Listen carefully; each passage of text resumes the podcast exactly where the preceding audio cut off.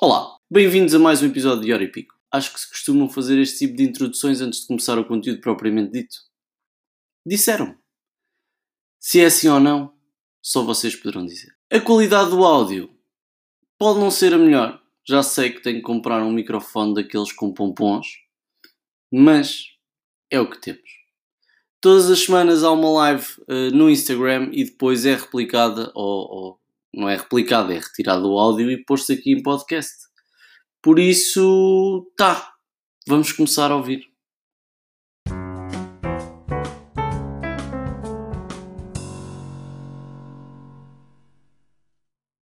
Alô?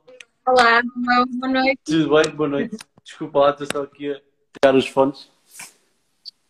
Consegues-me ouvir? Estás à vontade. Faz conta que estás em tua casa. Por acaso estou. tudo bem, Ana? Está tudo a ver contigo também, João? Também está tudo. Mais uma, mais uma semana, mais um verão que está também a acabar de passar praticamente, não é? Se bem que nem ouvimos bem chegar. E quase nem passou. O Porto foi um verão, está a ser um verão muito, muito cinzento. Uh, mas pronto, é o que temos, não é? Verdade.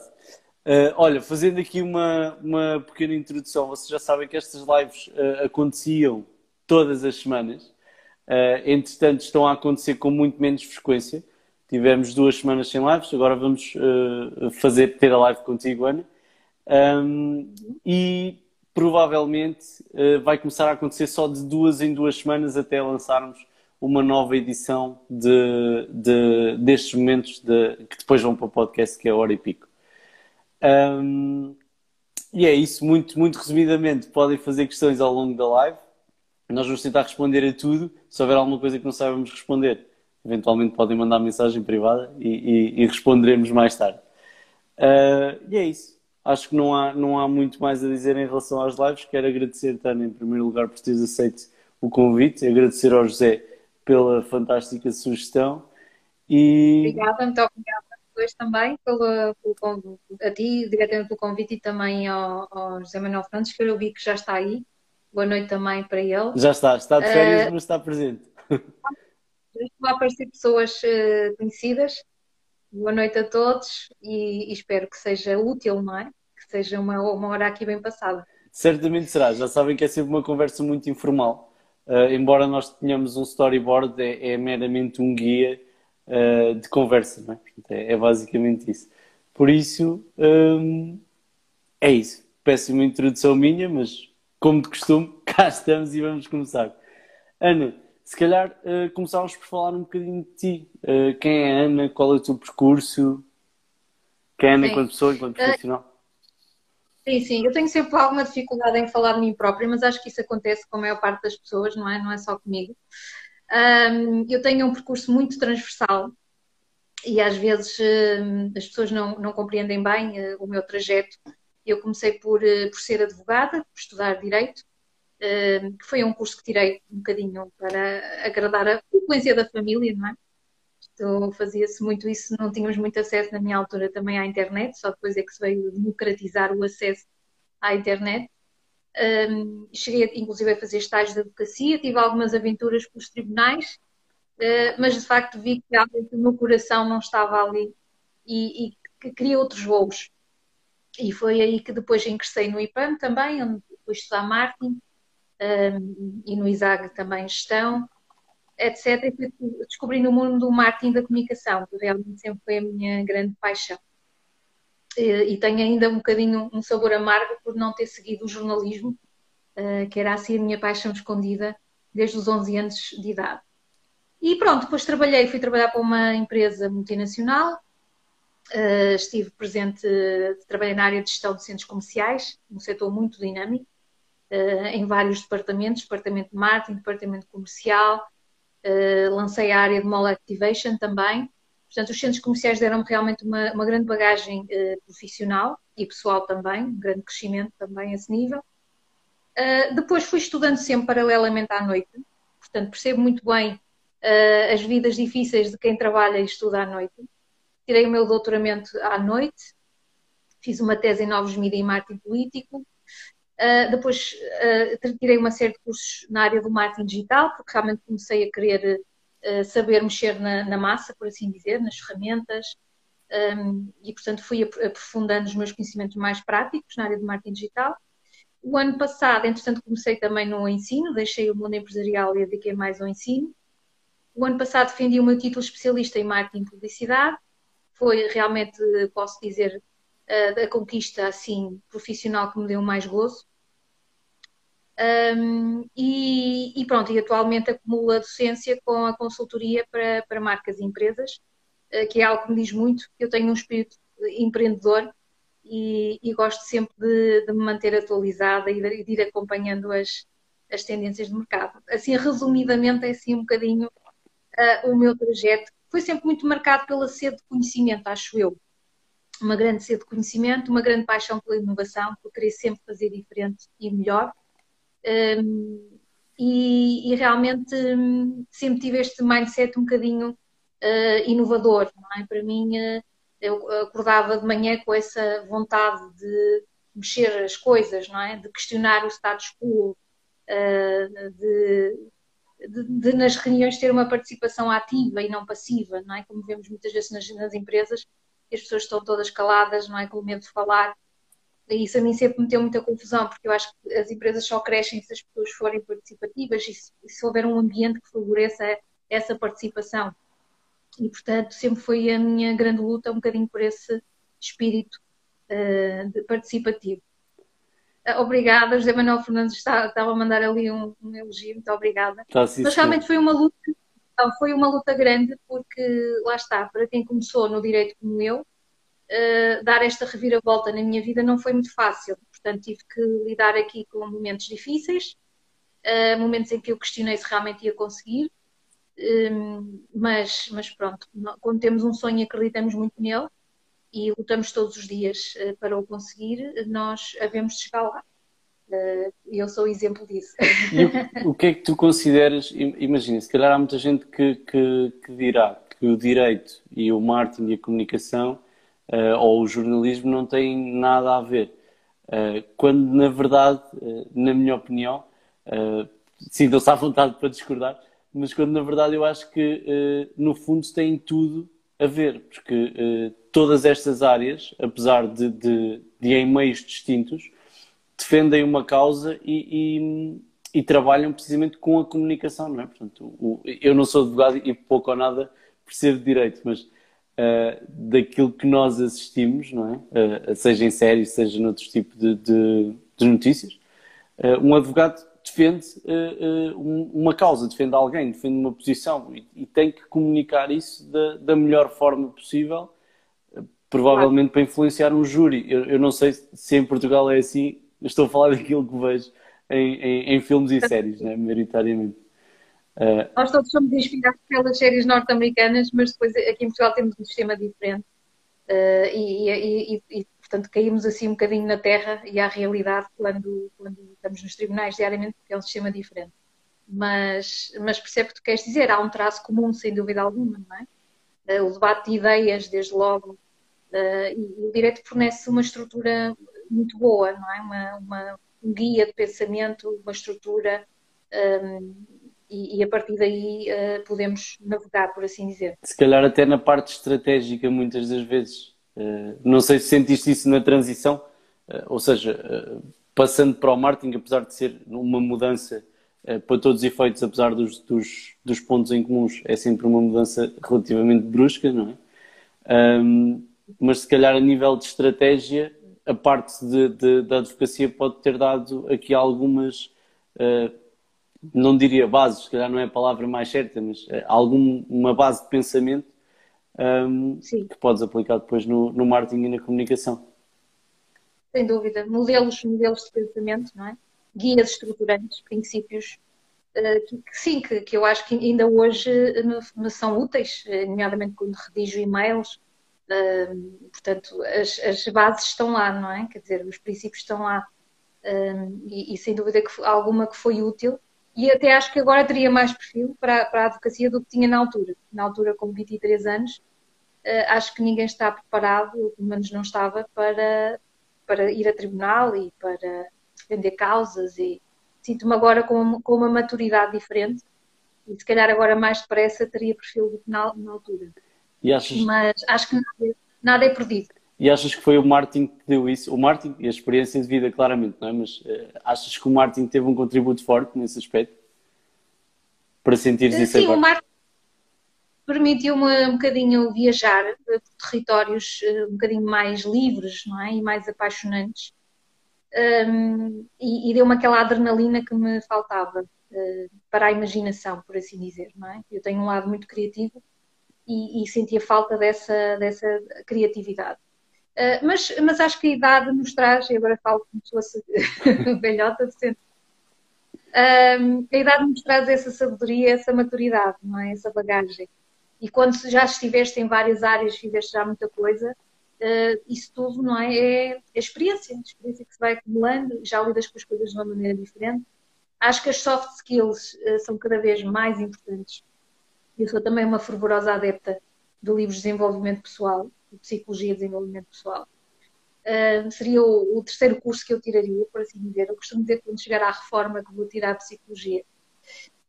Um, e, e, cada vez mais as soft skills são determinantes no teu dia a dia. Muitas vezes uh, o que ganha no final do dia é uh, a, a, tua capacidade de lidar com a situação e não propriamente o teu conhecimento técnico. Isto se calhar é um bocadinho polémico. Pois, exato, é, é, um tema que, que, que, certamente dará pano para mangas, mas, mas se alguém quiser criticar, estamos aqui também para, para falar sobre isso. Eh, eu concordo absolutamente contigo. Acho que tem que haver um, um equilíbrio, obviamente. Portanto, no caso, a, a, marca eh, e a comunicação que a marca faz vai vender, mas depois o produto, eh, ou melhor, as ditas hard skills, né? portanto, as funcionalidades do produto e o produto em si não, não, não corresponderem, um, que se calhar, na verdade, dificilmente corresponderão, não é? Portanto, o, o, há, há, uma teoria, que é a teoria das ideias de, de Platão, que provavelmente estarás familiarizada, uh, que basicamente nos diz que tem que existir um mundo imaginário para existir perfeição. E, e eu acredito que o marketing uh, uh, e o design e o branding e tudo aquilo que esteja ligado à, à comunicação um, potencia, de certa forma, esse, esse mundo imaginário, ou cria, de certa forma, esse mundo imaginário. Obviamente que a realidade, eh, e também segundo a teoria de Platão, eh, será sempre inferior eh, àquilo que foi vendido. Ele dá este exemplo com, com um cavalo, não é? Portanto, o, se nós pensarmos na palavra cavalo, muito provavelmente imaginamos um ser majestoso, musculado, com crinas brilhantes, pode ser preto, castanho, branco, ou até o, o, o cavalo do, do filme Spirit, dependendo da geração e do gosto pela bonecada. Mas mas pronto, todos nós temos uma ideia daquilo que é um cavalo em qualquer parte do mundo. E na verdade, a maioria dos cavalos que encontramos por aí uh, são versões baratas daquilo que imaginamos. Não quer dizer claro. que isso não aconteça com as marcas, uh, ou melhor, não quer dizer que isso aconteça 100% com as marcas, mas se aplicarmos, se calhar, esta teoria à, à parte da comunicação, podemos dizer que Coca-Cola vende felicidade, mas nós, cada vez que bebemos um copo de Coca-Cola, não sentimos aquilo que nos é transmitido nessa isso comunicação. Tem expectativas, não é? Com a questão das expectativas. E, e, e, por isso é que se, no Customer Experience, eu dou aulas também nessa área do Customer Experience, diz muito para as marcas para não prometerem demais, ou seja, para não prometerem aquilo que não podem entregar. Porque precisamente isso é o meio caminho andado para um, um consumidor se sentir-se defraudado e, e uh, abandonar a marca. Uh, e hoje em dia sabemos que isso é muito importante, não é? Que a diferenciação cada vez mais se faz pela essa experiência uh, do cliente, uh, que o cliente tem com as marcas e serviços. É? Portanto, no mundo em que realmente há muita oferta de produtos e serviços, cada vez mais a diferenciação se faz pela experiência, pela experiência de compra.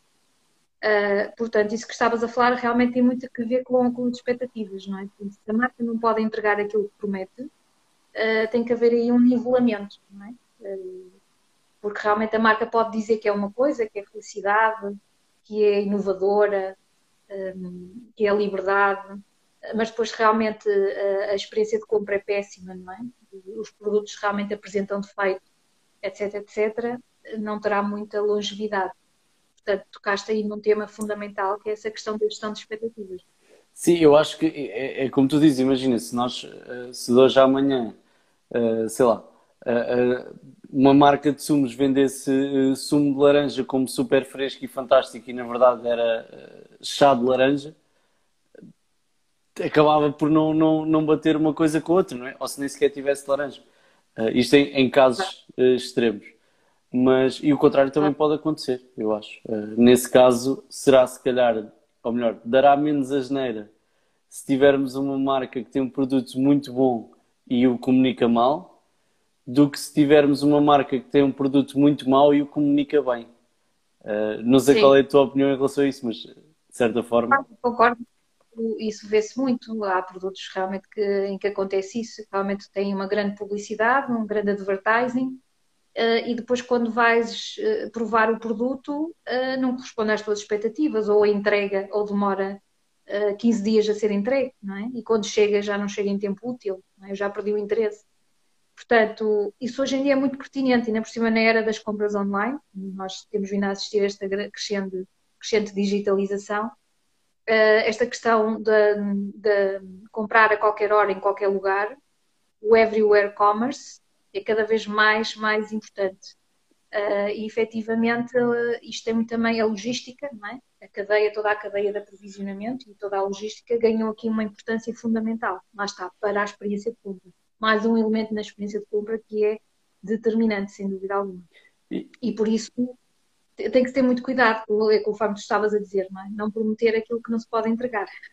E, e, até por vezes, eu vou pegar aí num ponto que, que tu falaste, eh, que é muito interessante. Imagina, eu, eu nunca fiz compras uh, no AliExpress nem numa Amazon, nunca, pelo tempo de, de espera. Uh, a minha namorada faz e começou a fazer se calhar há, há um ano e meio, mais ou menos. Mas eu, eu, eu nunca fiz pelo tempo de espera. Um, existe, eh, eu não conheço, não é? Mas uh, por isso é que estou a perguntar. Existe alguma métrica que nós possamos avaliar o, o tempo ou a curva de espera ideal de entrega de um produto? Não, existem várias métricas de Customer Experience que podem ser e, há indicadores como o NPS, o Net Promoter Score, uh, o Customer Effort Score. Portanto, há uma série de métricas de Customer Experience que são fundamentais para avaliar uh, a experiência de compra do, do, cliente e a satisfação do cliente. E cada vez mais, lá está, as marcas têm que apostar nisso, sem dúvida alguma. E, nomeadamente também na moda, não é? que eu não falei, mas realmente eu também tenho uma especialização na área do marketing de moda, marketing digital aplicado à moda. Lancei, aliás, no Porto, os primeiros cursos de marketing digital uh, para moda. Uh, e realmente o retalho de moda também é um dos setores que foi muito um, afetado com a crise, agora com esta com o Covid. e precisamente a digitalização veio para ficar, como nós sabemos, e as marcas têm cada vez mais que reequacionar toda, todas as suas experiências de venda no, no digital. E, mas há, há algum tempo ideal? Uh, isto é aquela pergunta, se calhar um bocado parva, não é? Qual, qual é que é o tempo ideal de entrega de um produto? Se calhar depende. É? Depende, exatamente, depende do produto, setor de atividade, eh, lá está, eh, depende. O ideal é que seja o mais curto possível, não é? A tua expectativa quando compras é teres o produto eh, quase no imediato, não é? Se vais a uma loja física, adquires o produto na hora, não é? Se encomendas online tens que ficar à espera, ou seja, já, já tens a expectativa, já sabes de antemão que aquilo vai demorar algum tempo. Mas quanto mais curto for esse tempo, é o ideal, não é? Um, e, é, e, essa é a exigência hoje em dia do, dos consumidores, portanto, essa eficiência e eficácia dos processos. Uh, e isso tornou-se cada vez mais acentuado, uh, nomeadamente com as pessoas em casa, não é?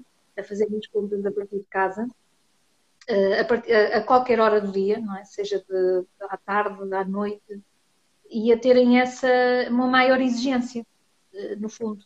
E, portanto, as marcas realmente têm que corresponder a essas expectativas.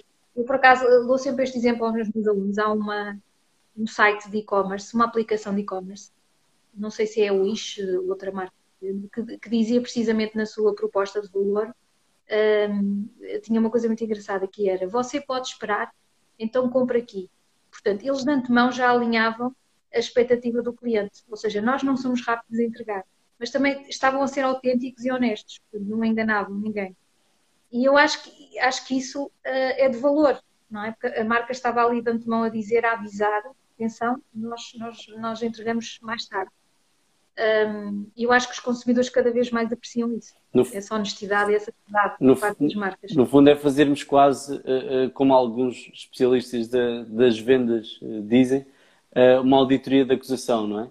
Portanto, antes de entrarmos para qualquer negociação, porque as marcas de facto negociam com, com, com os consumidores, ainda que não haja o típico middleman ou, ou vendedor, não é? uma marca através da, da, arquitetura do site, através das cores que coloca na, na, na, identidade, na comunicação, as redes sociais. Toda a forma como a marca está construída e desenvolvida é, é uma negociação para, para com o público-alvo. E, e, fazer uma auditoria de acusação, tanto, tanto nas vendas com uh, o middleman ou, ou sem, uh, acho que é mesmo isso, é nós percebermos quais são eu não diria defeitos, mas se calhar aquilo que as outras pessoas, que quem nos vai comprar, pode interpretar como, como algo menos bom ou, ou mau, de certa forma, um, e torná-lo em algo positivo. Portanto, assumi-lo e a partir do momento em que o assumimos, para já a pessoa já não vai poder apontar-nos o dedo em relação a isso, não é? Uh, porque está assumido. Claro. E, e, depois até acaba por ser, dependendo do tipo de comunicação que é feito, claro, uh, nesse caso da Wish, uh, da Wish ou da outra plataforma, fantástico. E a Guinness também tem um exemplo muito, muito bom disso, um, ehm, que é, houve, houve uma, uma cerveja de pressão que eles tinham que provavelmente conheces, que demorava muito tempo a tirar, eram 120 segundos, salvo erro. E, e o slogan deles para essa cerveja foi precisamente coisas boas vêm para aqueles que sabem esperar. Uh, e então, dessa forma, uh, uh, torna-se, evitamos as fraudes ou evitamos defraudar o, o, o público-alvo, assumimos os nossos defeitos ou as nossas limitações, do, de nós, enquanto marca como produto, e, e, tornamos as coisas em algo positivo e, e, até engraçado em alguns pontos, não é? A comunicação serve para isso mesmo, não é? Por isso é que é importante haver uma comunicação profissional, não é? Com profissionais de marketing por trás um, e não uma comunicação amadora, não é? Precisamente uh, conhecendo de antemão as dores e os possíveis obstáculos não é, dos clientes ao nosso produto e à nossa marca, podemos precisamente desenvolver conceitos criativos e mensagens-chave, como aquilo que estavas a referir muito bem, de forma a que as nossas campanhas de comunicação tenham mais sucesso. É? E, e, e, tu notas quando realmente a coisa é feita por um profissional e quando não é. Sim. Portanto, muitas vezes sai caro, não é? Como costuma dizer. o amadorismo hoje em dia sai muito caro. Sim, eu, mas eu, eu acredito até que se, também da experiência que tenho, não é? Eh, portanto, posso, posso estar aqui a ser mal influenciado, mas acredito que nós já estamos a caminhar para uma consciencialização, pelo menos em Portugal. No, nos Estados Unidos já existe, não é? Uh, mas acredito que já estamos a trabalhar para uma consciencialização diferente daquilo que é um investimento em marketing, em design, em qualquer tipo de comunicação que a empresa uh, ou que a marca necessite. Não é? e, e, então acho que já há muita gente a fugir uh, do, do amadorismo e do, do, do, barato, não é? Porque o barato sai caro muitas das vezes, não é? Um, e acredito que estamos a trabalhar nesse sentido. Acredito que, se calhar, não daqui a um ano ou dois, mas daqui a cinco ou seis, já estaremos quase a 100% eh, a acreditar no setor da comunicação. Um, para já, acho que ainda não está a acontecer tão bem quanto, quanto deveria, mas acredito que estamos no bom caminho. Um, e isso nota-se nota até na, na, naquilo que aconteceu durante a pandemia, não é? Eu não sei, eu não sei o que é que te sentiste nessa área, também é uma das perguntas que, que nós uh, temos para, para falar e relativamente também à, à questão da moda. Um, mas aquilo que eu senti durante a pandemia foi que houve muitas empresas com o switch on-off, não é? Portanto, a ligar e desligar o botão da comunicação. Era agora podemos abrir portas ao público, vamos desligar a comunicação. A seguir já estamos fechados, vamos ligar a comunicação. E, e, a comunicação, seja ela em que área for, em que setor for dentro da comunicação, não pode, nem é um interruptor, não é? Como é óbvio, não é? Como é óbvio. Uh, porque lá está, tudo está centrado no cliente, não é? Nesta ótica do cliente que está 24 horas uh, online, muitas vezes, ou quase sempre, e portanto as marcas têm que ter noção de que realmente essa hiperconectividade exige uma presença digital profissional. Uh, e portanto a ausência de comunicação já é uh, uma, uma mensagem. É? Quando tu desligas o interruptor, já estás a transmitir aí uma mensagem. Que é a mensagem de, olha, agora não quero saber. Exatamente. não é? Pronto. Uh, neste caso, o silêncio, ao contrário do direito, no direito há uma expressão no Código Civil que diz o silêncio não vale como meio declarativo. Neste caso, o silêncio é um meio declarativo, já estás ali a dizer alguma coisa, é? uh, no meu entender. Mas falaste muito bem da, da questão da moda, que foi realmente um setor eh, que teve uma queda das grandes, que teve que se reinventar, nomeadamente a nível do produto, desenvolvendo coleções de activewear, de athleisure, portanto homeware, um, e depois também apostando na digitalização. E havia claro, claramente players que não estavam preparados para esta, esta digitalização. É? O que isto veio, é assim, o que aconteceu, no fundo, nós já sabíamos, há uns anos atrás já se previa uh, que viesse a acontecer, só que ninguém imaginou que fosse com esta velocidade e esta aceleração. Uh, e o que é que tu tens hoje em dia? Tens cada vez mais consumidores ativistas, preocupados com o meio ambiente, com a sustentabilidade, com o bem-estar social, e isso também é uma exigência acrescida para as marcas, não é? Em termos de produções sustentáveis e eticamente responsáveis. Um, e, e, claramente uh, as marcas têm que saber responder, nomeadamente as marcas de moda, a estes novos consumidores um, com, estas, com estas exigências. É? E, e, pronto, e, e, uma série de outras, uma redução também das lojas físicas, não é? o redimensionamento das lojas físicas, um, portanto, que as operações realmente vão muito passar pelo online, numa lógica omnicanal, de integração do online com o offline, mas realmente com redução, a tendência é de redução das lojas físicas. Um, e as lojas físicas no futuro não vão ser co como as conhecemos, não é? Hoje em dia, vão ser muito mais numa ótica de showrooming. Um, portanto, está ali uma amiga minha uh, da faculdade que eu não vejo há muitos anos e, que é, era uma grande amiga minha. Eu queria mandar um beijinho. Olá, Sónia, boa noite e obrigada por estás aí. E, e, portanto, uh, tudo isto, este mundo do retalho, não é? Está a ser constantemente uh, reimaginado. E já estava há uns anos, mas agora com o Covid isto foi tudo acelerado. Realmente o foco tem sido na experiência de compra digital, uh, na melhoria da experiência de compra criação de verdadeiras experiências imersivas, é? com recurso à realidade virtual, realidade aumentada. Uh, Soube-se agora a Balenciaga, não sei se soubeste, prevê um, lançar a sua nova coleção num videogame, uh, agora em dezembro. Portanto, claramente uh, estão, estão, a mudar as coisas, não é? Os desfiles também começaram a ser digitais, uh, portanto, as marcas estão a encontrar outras formas eh, de experiência digital para comunicarem realmente com, com, os seus consumidores. Portanto, isto está sempre, sempre a mudar e sempre em constante evolução. E, e já agora, em relação a essa, essa parte do. Porque a gamificação também é uma parte importante, mas eu acho que aqui nem é tanto a questão. Se calhar é a gamificação de uma forma uh, eh, um, indireta, de certa forma. Uh, como é que. Ou seja, tem que ser um jogo que esteja acessível a todo o público da, da marca, não é? Sim, eles querem atingir aquele segmento de geração Z, alfa, não é? E, portanto, uh, provavelmente por isso é que estão a escolher esse, esse meio, como é óbvio, não é? Como tu sabes, também és marketer, escolher sempre o público-alvo, uh, o meio adequado ao público-alvo e o canal. Um, mas, mas claramente nós vemos marcas a arriscarem mais, e, e mesmo marcas de luxo, que antigamente eram muito céticas relativamente ao digital, porque as marcas de luxo efetivamente tinham muito a perder no sentido de eh, perder a autenticidade, a exclusividade, não é? Sendo a internet um meio de massas, havia muito esse receio. Uh, mas claramente tiveram que, que, se render ao digital e, portanto, e, e, tentar replicar aí toda a experiência da marca e do branding no universo digital. Um, e, e, lá está, para conquistar estas faixas de consumidores mais novos, tem que claramente falar a linguagem deles. É por isso é que nós vemos realmente esta aposta no, no videogame, nos, nos estilos digitais, nos passarelos digitais, nos influencers, porque realmente é, são os novos, os novos canais para esses, esses consumidores.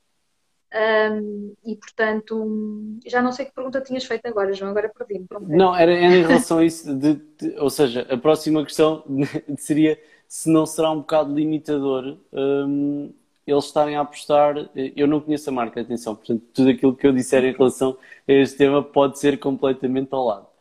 Um, mas uh, uh, não será um bocado limitador estarem a apostar, um, lá, estarem a arriscar numa, numa postura tão vanguardista, não é?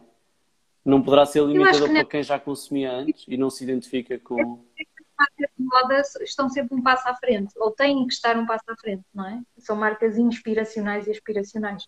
Portanto, eu acho que é um bocadinho normal que arrisquem, porque lá está, porque têm realmente que, que estar um passo à frente a Burberry, por exemplo, foi das marcas que sempre arriscou mais no digital. Eh, e tem que, porquê? Porque tem que se manter rejuvenescida, não é? Para atrair aquele segmento de, de, consumidores, ela sabe que tem que se rejuvenescer, não corre o risco realmente de se tornar obsoleta. E, portanto, eu compreendo, uh, compreendo estas ações, que são ações inovadoras, não é? Uh, a inovação no digital, ou seja, é estar a, que era o que se passava há uns anos atrás, mas noutros meios, não é? Quando tu vias aqui mupis um, exteriores, ainda me lembro de ver um mupi da Mango, é muito engraçado, tinha uma, uma saca dentro, era em 3D, etc, etc. Isso já era inovação, não é? Na altura. Um, porque realmente conseguia captar-te a atenção no meio da, daquela quantidade enorme de mupis conseguias uh, ficar ali a olhar para aquele mupi em, em especial. E isso foi transposto para o digital e para a linguagem digital. Portanto, eh, mudam-se os tempos, mudam-se as vontades. Eu gosto muito dos ditados populares, acho que, que se aplicam a tudo. E, e acho que é, que é, isso. E essas marcas têm que sempre que estar na, na vanguarda, literalmente, se não perdem, perdem a corrida. É? E quais é que tu achas, uh, uh, e está a Milady a dizer que uma das criadoras é portuguesa? Uh, ah, bem. Fico contente por saber. Uh, o talento nacional uma vez nós temos tanta gente boa cá dentro, eh, com tanto potencial, e fico muito contente por saber isso. Eu acredito mesmo nisso. Ainda, ainda há pouco tempo, e também é um tema que nós, que nós vamos discutir, discutíamos se, se, se de facto a, educação, porque fala-se muito uh, na questão da educação em Portugal, em Portugal e no mundo, mas se a educação está de facto um, atualizada. Mas, mas já lá vamos. Aquilo que eu te queria perguntar em relação à questão da moda é quais é que achas que foram eh, porque o setor, de certa forma, apresentou um crescimento, um, segundo um artigo que eu li, uh, apresentou um crescimento no mercado online, não é? Portanto, obviamente teve que, que, que, que, se virar. E foi um dos setores que mais cresceu uh, no mundo online, salvo erro. Espero não estar a dizer nenhuma barbaridade, mas penso que foi isto que li. Uh, quais é que foram as maiores inovações, para além desta questão dos jogos, que já foi fantástica, não é? Este modelo de apresentação, Quais é que foram as maiores inovações no, no setor da, da moda durante esta pandemia do Covid-19? Moda e no, e no têxtil, não é? Por exemplo, as antigas feiras, feiras que existiam, que, não é? têxteis estão agora a ser transpostas para o digital, não é? Com amostras uh, digitais, um, atendimento ao cliente por videochamada, por exemplo, e, lá está, cada vez mais isso vai acontecer, esse serviço ao cliente uh, utilizando a tecnologia e, e, mais personalizado, é isso que as pessoas querem, e conveniente. Um, portanto, ou seja, mesmo no segmento também B2B, não só no B2C, tu tiveste estas uh, alterações, adaptações não é? à, à, realidade digital. Portanto, essa questão da, das amostras digitais, uh, do serviço ao cliente por videochamada, os desfiles, uh, as passarelas digitais também. eu lembro-me que já há uns anos houve uma marca que foi pioneira e que fez o, o seu, creio que foi a Top Shop, que fez o seu, a sua, o seu desfile. Fez presencial, mas depois tinha numa das lojas uma, alguns fãs, algumas fãs da marca, com óculos de realidade virtual a assistir ao desfile da, da marca. Portanto, já na altura foi, foi inovadora. Um, portanto, isto tudo ganhou uma dimensão enorme, não é? Se já havia algumas experiências antigamente, agora com esta fase do Covid, tudo isto ganhou uma dimensão enorme. E a ideia é replicar todo o mundo sensorial da marca uh, na, no digital.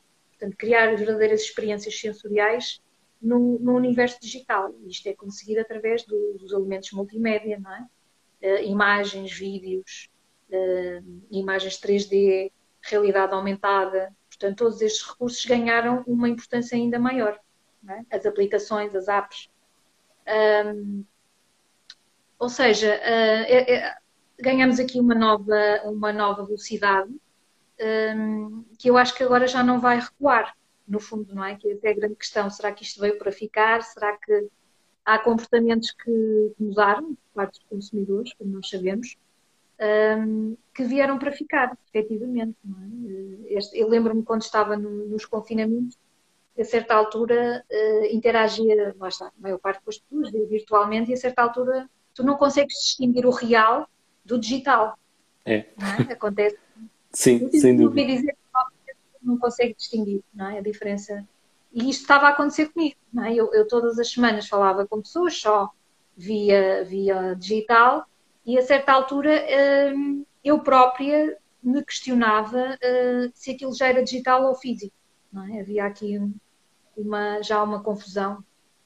E é um mundo híbrido, é? nós entramos no mundo híbrido. E eu acho que isto vai manter, sem dúvida alguma. Hum, porque nós não ficámos os mesmos, nós questionámos muita coisa a nível do nosso estilo de vida, dos nossos valores. Nós não, não ficámos os mesmos e realmente o mundo dos negócios mudou, mudou mesmo. Não sei se respondi também à tua questão, que eu digo um bocadinho. Sim, sem, sem, sem dúvida nenhuma.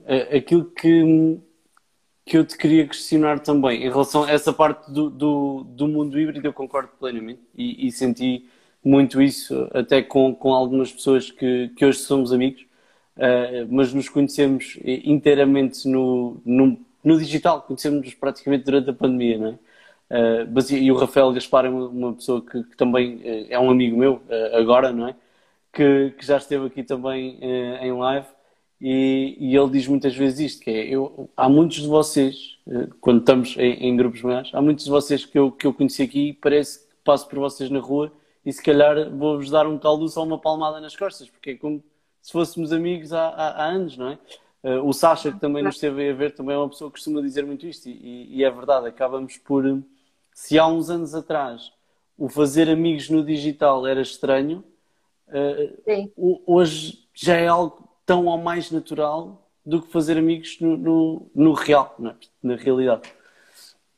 Olha, deixa-me só mandar aqui um beijinho Força, uh, claro. para, o Pedro, para o Pedro Gomes e também para a Ana Torres. Um grande beijinho, foi uma colega muito querida minha e é uma pessoa de quem eu gosto muito. Obrigada, Ana, por teres vindo. E isto é bom porque a gente vai encontrando aqui pessoas que passaram pela nossa história e que nos dizem muito. Claro que sim, claro que sim. E sempre quiseres interromper, estás à vontade, por amor de Deus. Uh, o palco é teu. Aquilo que eu te ia perguntar em relação a, também ainda às inovações do, do digital e, e, quando falamos no, no mercado têxtil, uh, as, roupas, as roupas novas, as roupas novas e todos os produtos novos, mas as roupas novas têm cheiro, têm toque. É?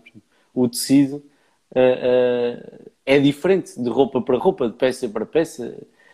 Como é que conseguiríamos transpor, eh, se calhar não isso diretamente, não é? Mas eh, como é que nós conseguimos maximizar a experiência do cliente a este nível? Uh, exatamente, um, porque o, o, produto moda sempre foi o vestuário sempre foi considerado um produto da experiência, não é? As pessoas precisavam de tocar, de sentir uh, para.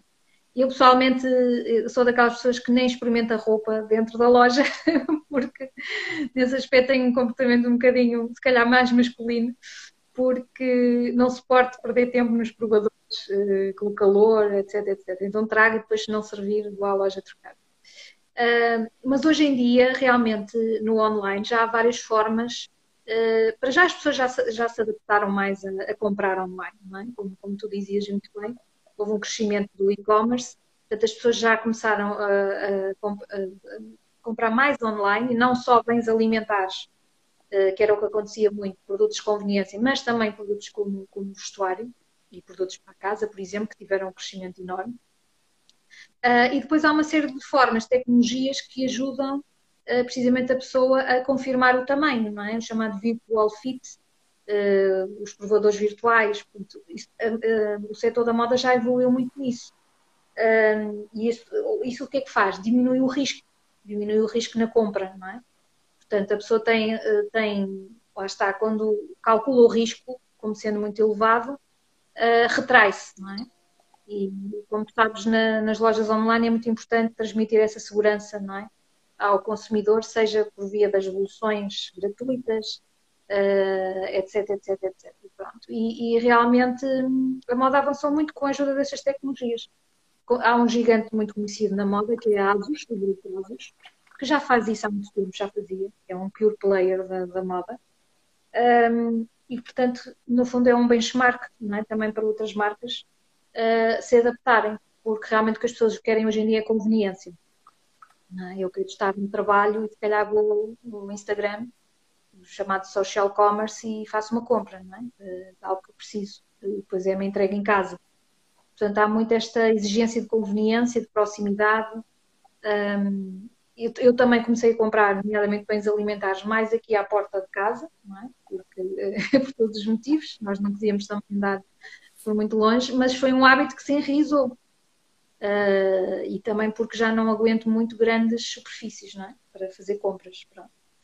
Um, e, e, isto realmente acho que são, o, o comércio local pode tirar muito proveito disso e acho que devia apostar muito na formação dos funcionários, porque realmente lá está, a tal humanização, a tal humanidade que podes dar uh, numa loja é que pode ser o teu fator diferenciador. É? Um, e, e, realmente a força de vendas aí assume um papel fundamental. Uh, eu acho que realmente, não sei até que ponto, uh, os, nomeadamente o comércio local, consegue, está a tirar proveito disso, não é? Nós vimos, por exemplo, e agora que falas das tecnologias, a questão de, também das pequenas, pequenos retalhistas que começaram a fazer vídeos em direto no Facebook. Uhum. Não sei se viste alguns. Sim, sim. Pessoas que vendiam na feira, vendiam nas feiras e começaram a fazer diretos na, nas redes sociais. E eu acho isso o máximo, porque aqui, lá está, sempre foi um canal que esteve ali, não é? Uh, e, e, que ninguém tirou partido disso. Foi preciso vir uma pandemia para as pessoas se lembrarem que, têm ali uh, o canal e, e, que podem interagir diretamente com, com as pessoas, não é? E, e, e, serem convenientes, no fundo, não é? Isso, isso, é pensar no cliente, na ótica do cliente. Uh, e eu achei isso o, o máximo. Pronto, realmente ver as pessoas uh, fazerem as suas transmissões ao vivo, achei, achei o máximo. Uh, mas realmente essa parte da humanização, porque no mundo da tecnologia conseguis encontrar a dose certa em tecnologia e humanização, uh, é muito, muito importante. E, portanto, eu, se tivesse agora uma, uma loja, eu gostava muito, muito, muito no atendimento personalizado. É? Conhecer bem os clientes, saber o nome deles, uh, saber as necessidades, não é? o que é que gostam de vestir, conhecer o estilo de vida. acho isso fundamental. E, e, o que nós vimos durante muitos anos for, foram realmente as marcas a negligenciarem muitas vezes esses, essas necessidades. Não é? Tu vês, por exemplo, os restaurantes sei que é um setor que foi muito afetado, longe de mim estar a dizer o contrário, mas, por exemplo, quase nenhum restaurante tinha base de dados de clientes, não é? Sim. Clientes que iam lá todas as semanas uh, e se calhar podiam ter tido a oportunidade de criar uma base de dados, por exemplo. Haverá um ou outro que terá, mas. Ou seja, isto obrigou-nos realmente a, a, pensar, a repensar os negócios. Uh, e nesse aspecto, uh, acho que foi um modo positivo. No meio desta confusão toda, não é? E destas desta catástrofe, acho que isso foi, foi um lado positivo. E, e achas que, uh, imagina, por, por melhor que seja a experiência digital, uh, eu pessoalmente sinto sempre falta da parte física. É? Eu, eu, continuo a gostar uh, de ir aos sítios, continuo a gostar de, de ter livros físicos por causa do cheiro, por causa do toque, tudo isso, não é? por muito boa que seja a, experiência digital, pá, por mais incrível que, que, seja, que nós sabemos que há, há, experiências mesmo muito boas, há as normais, é? as ditas normais, já são boas, uh, e há aquelas que são mesmo incríveis, nomeadamente a questão dos provadores digitais, uma aplicação que também andava há uns tempos para testarmos uh, ténis, conseguimos, através da realidade aumentada, perceber como é que ficava uh, a sapatilha no nosso pé um, mas não é a mesma coisa que, que irmos à, à, à, loja.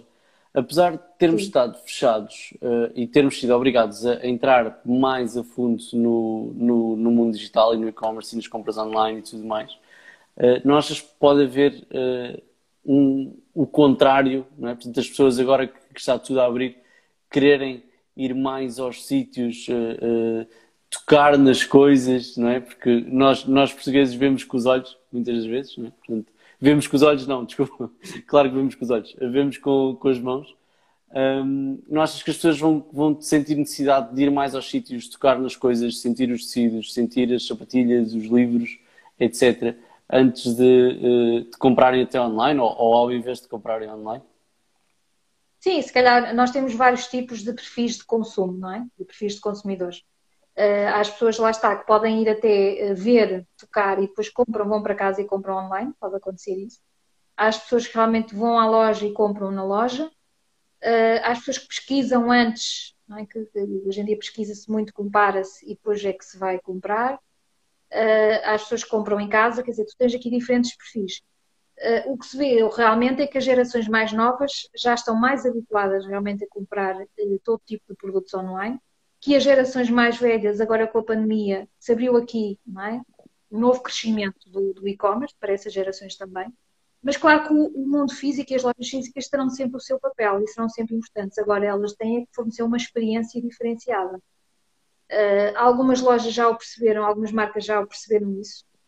Uh, eu há dois anos, três anos atrás já dava exemplos nas minhas aulas de, de lojas com conceitos de storytelling que eram verdadeiros museus, que a pessoa ia lá dentro e tinha toda a história, por exemplo, de, não sei se é a Nike ou a Adidas, era a Nike, se me engano, tinhas toda a história da Nike, do sapato, como é que ele foi construído, tinhas um, um, um scanner de pé, portanto, tecnologia dentro da loja, tecnologia indoor, uh, para medir o, o teu, a tua marcha é? e para teres uma sapatilha mais adequada às tuas necessidades. Portanto, há marcas que realmente já, já tinham compreendido isso e há outras que ainda não compreenderam e, portanto, continuam ali uh, atrás. É? Ah, mas realmente a loja vai ser muito, muito um fator de comunicação da marca, no meu entender, e de experiência. Portanto, tu vais lá também para te inspirar. É? Ah, há lojas americanas, ah, estou-me a lembrar da American Girl, por exemplo, também, que é uma loja que eu dava como exemplo, de, de bonecas, e tu tens ali várias, tens salão de cabeleireiro para as meninas, tens o museu, tens o teatro, tens uma série de experiências integradas. E tem, eu acho que se tem que caminhar mais para aí, não só para a venda uh, pura e dura, porque as lojas realmente uh, físicas vão cada vez menos ser usadas para isso, até por uma questão do ROI, não é? do cálculo do ROI. Um, portanto, tem que haver aí realmente um outro mindset relativamente ao papel da loja física, sem dúvida alguma. Mas eu compreendo porque eu também gosto, eu gosto e como mulher gosto muito também de ir ao shopping também por lazer, não é? uh, nós precisamos disso, não é? Precisamos também nos divertirmos das fantasias, mas realmente é preciso que, que haja essa experiência diferenciadora e, e, isso tem que ser repensado. Deixarmos um bocado o, típico pitch uh, comercial que, que, tanto existe, lá está, enquanto houver um vendedor ou um middleman, como existe nos vários pontos de, de, de, compra, não é? Nos vários POS. Um, há, há um, um, padrão uh, que, que, tem que ser quebrado, de certa forma, não é? Tem, tem, tem. Eu, eu por exemplo, eu valorizo muito o atendimento, como a forma estava a dizer. Uh, há um restaurante, por exemplo, onde eu gosto muito de ir, porque tem um, funcionário que me faz sentir a pessoa mais importante do mundo quando lá estou. E, portanto, eu adoro ir. Ele eh, tem um atendimento fantástico. Ainda no outro dia fui, ele não estava, e eu perguntei: Olha, mas não está aquele funcionário porque isso faz a diferença, não é? Tu, quando és tratado assim, tu sabes reconhecer, não é? Uh, e, e essa, esse papel realmente tem que ser também muito trabalhado da, da Força de Vendas. Como tu disseste, uh, numa ótica mais de consultor, não é? Mais de consultor, de aconselhamento. A Sephora, por exemplo, já faz isso há muitos anos. A Sephora tem um, counselors. Eu às vezes penso em inglês antes de pensar em português. Também me acontece. Na nossa área acontece muito, Sim. não é? Counselor, os assistentes que aconselham, são verdadeiros, são maquilhadores também. Uh, portanto, tu entras na loja e é quase impossível para uma mulher que entra numa loja Sephora sair de lá sem nada. É, é, praticamente impossível, porque elas arranjam maneira de te cativar de alguma, de alguma forma. Uh, não só pelas cores também da loja, a própria experiência que tens no interior da loja, que é muito sensorial, desperta-te logo os sentidos como depois também pelas, pelas pessoas, pela força de vendas, que é, que é fantástica. Quer dizer, um, e, e, acho que há, há, ótimos exemplos e esse é um deles. É? Por exemplo, a MAC também, de, essas lojas de maquilhagem e produtos cosméticos trabalham muito bem isso. A MAC é outra, é outra que tal, um, e que tu realmente te sentes inspirado. Uhum. Ainda me lembro, fui à MAC com uma amiga e ela olhou para, para o maquilhador e, e disse: Ah, mas eu gostava que fosse você a maquilhar-me, não é? Porque ele realmente inspirava-nos, não é? Pela maquilhagem que tinha, pela forma como atendia. Uh, e, e, realmente acho que essa parte da inspiração é o que nós procuramos quando vamos agora aos locais, não é? Nós queremos ser inspirados, queremos ser seduzidos cada vez mais não, neste mundo uh, de tanta concorrência, queremos muita inspiração e sedução. É verdade. Eu, eu, eu, costumo, eu costumo dizer que um, costumo dizer, eu, eu, eu, vou, eu não vou assumir isto como meu, porque eu certamente eu li algo deste género não, em algum lado, mas não me consigo lembrar do autor e, e odeio não, não dar uh, as referências nesse sentido, mas alguém disse algo parecido. Uh, que é muito basicamente num mundo uh, onde sofremos diariamente um overload de informação e onde tudo passa tão rápido, aquilo que lembramos é de facto aquilo que nos faz sentir de alguma Exatamente. forma, pode ser bem ou mal, não é? Depois a reação será positiva ou negativa, mas memorizamos aquilo que nos faz sentir e, e sim, sim, acredito que são claramente essas experiências. E há pouco tempo até escrevia um, um texto que há de ir para o LinkedIn, eventualmente, ainda não foi, uh, mas eventualmente irá. Um, e aqui relativamente à, à, gestão de tráfego, uh, não é? Portanto, à, à, gestão de tráfego pura e dura, uh, aos anúncios, não digo se calhar gestão de tráfego, mas a todo o tipo de anúncios que encontramos nas redes sociais e pelo resto da, da web, um, versus a construção de marca, que é um processo muito mais demorado, uh, que envolve um investimento superior e não envolve um retorno tão rápido como, uhum. como, como um investimento em anúncios pagos, não é? Ou em tráfego pago. Um, e aquilo que eu sinto é, uh, está a haver claramente um aumento do custo da publicidade, porque também há mais players no mercado. Uh, vamos continuar, e, e, os novos players que vão entrando uh, vão continuar a torrar, entre aspas, de dinheiro a produzir anúncios, ou, ou a disparar anúncios, não é? Que, que, provavelmente nem sequer vão converter e não é que aquele anúncio específico seja mau. Se calhar existem é, outros pontos de contacto com o consumidor que não estão a ser bem trabalhados e, e nesse caso a marca não está uniformizada uh, de acordo precisamente com o público-alvo. Uh, isto para dizer que eu acredito que uh, avançámos muito rápido, portanto houve de certa forma uma banalização das marcas ao longo do tempo, a dada altura deixou de se valorizar tanto a marca e passámos, quando surgiram as plataformas de anúncios, a valorizar praticamente única e exclusivamente os anúncios. E agora, se calhar, vamos fazer um bocado o retrocesso, que é, é, é parar um bocadinho, voltar atrás e perceber que, se calhar, o caminho certo é, de facto, construir a marca e uh, o pagarmos anúncios, uh, o gastarmos dinheiro em anúncios é uma alavanca que podemos utilizar para uh, acrescentar algum valor ou para aproveitar algum tipo de afluência em épocas uh, específicas e não como uma solução de, de, dieta rápida, não é? Não, não há dietas Sim. infalíveis. Uh, e, e, e os anúncios cada vez mais acho que são um penso rápido para, uma, para um problema que, que, que, é muito maior e que não, que não pode ser curado dessa, dessa forma. isto para dizer que concordo, concordo contigo. Sim, eu também concordo com o que estás a dizer e estava-me a lembrar muito de marcas realmente que vão para o digital ou iam para o digital sem estratégia, não é? Faziam campanhas a bolso sem uh, uma estratégia de marketing por trás e isso realmente sai muito caro, uh, porque realmente é preciso, como sabes, definir público-alvo, personas, antes disso fazer uma análise interna, externa, uh, portanto, definir objetivos, tudo tem que definir o mix de comunicação uma comunicação integrada. Portanto, tudo realmente tem que ser pensado e não pode ser feito. É como ir ao médico, não é? Tratas eh, um dente, mas depois uh, dói-te a orelha, mas depois. Uh, tudo tem que ser visto de uma forma integrada e não isolada. E na comunicação, realmente, há, as ferramentas com efeitos de curto prazo, há as ferramentas com efeitos de longo prazo. Um, e por isso é que há profissionais realmente para, para trabalhar esse conjunto integrado, no fundo, de, de ferramentas e técnicas para saber os objetivos realmente de, de cada marca. Mas essa falta de estratégia notava-se muito no digital. Não sei o que é que achas, mas, mas sempre eu acho que notou um bocadinho, quando começou, não é? quando começaram realmente as primeiras vagas do digital, notava-se muito essa, essa falta de, de estratégia uh, e os pais fazer anúncios só por fazer, não é? Para tapar as necessidades do momento, uh, sem pensar na construção da marca a longo prazo, que é importantíssimo, uh, e, e, que realmente, como tu dizes, demora o seu tempo. Um, mas que antigamente era tudo muito simples, portanto, bastava disparar anúncios na televisão e, e, e, tu ias ouvindo, não é? Ias ouvindo e ias memorizando a, a marca uh, os tempos mudaram. É? Já, já sabe que estas novas gerações são muito mais céticas relativamente à publicidade, como sabes, um, e são muito mais céticas relativamente às marcas. Portanto, são, desconfiam, uh, querem participar não é? na, construção da marca, querem ter uma voz ativa. Uh, e precisamente é preciso realmente encontrar novas formas de chegar uh, a, esses, a esses consumidores, é? com outras realidades.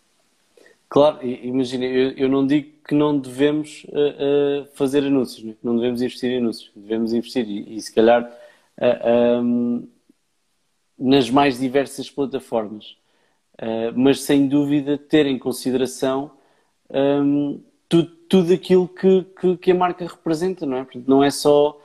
Eu, eu se calhar até me arrisco a dizer que há televendas, há anúncios de televendas que passam às tantas da manhã a vender mais do que certas marcas estão a vender no digital só com investimento em anúncios. Eu estou a dizer isto sem qualquer métrica, atenção, não quero que leite. Estou só a tentar explorar um ponto.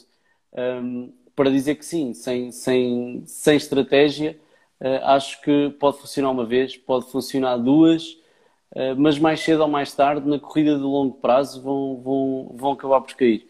E, e concordo plenamente contigo que cada vez, eh, cada vez há mais, se calhar cada vez há menos agora, não é? Mas quando começámos eh, a entrar mais no mundo digital e principalmente com a aceleração que houve eh, com o início da pandemia e com a entrada de muitos novos players e pseudo-players no, no mercado, um, havia muita coisa que se descurava, que se descurava ou, ou, ou, que se calhar nem havia sequer conhecimento para, para o fazer, nomeadamente as análises internas e externas.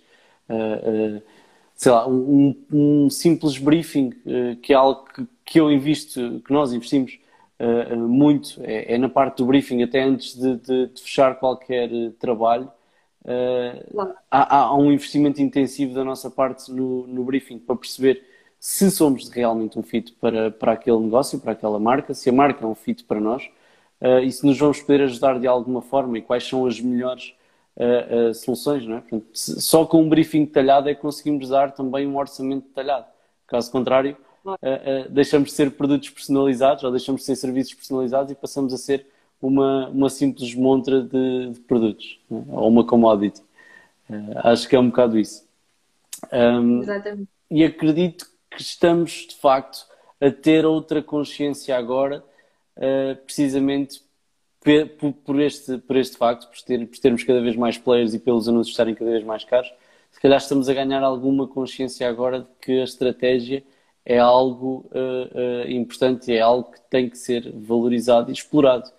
Uh, não há nenhuma infalível, mas vai -se, se, explorarmos e se estudarmos bem, conseguimos minimizar as, as variáveis. Não é? E eu até costumo, costumo, dar este exemplo, que há, há muitos especialistas do marketing digital que, que, dizem que devemos fazer uh, 20 criativos ou 20 posts diferentes e testá-los em anúncios e perceber qual é que o nosso público gosta mais.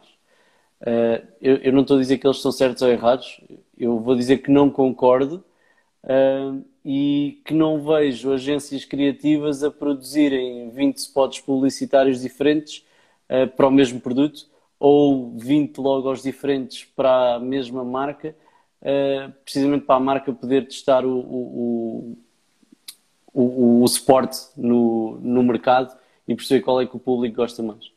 Uh, não vejo agências criativas nem vejo estúdios a, fazerem este, a terem este tipo de abordagem, o que me leva a crer que se calhar os especialistas não estarão tão certos quanto isso. E não imaginamos, acho que é tão simples como pensarmos.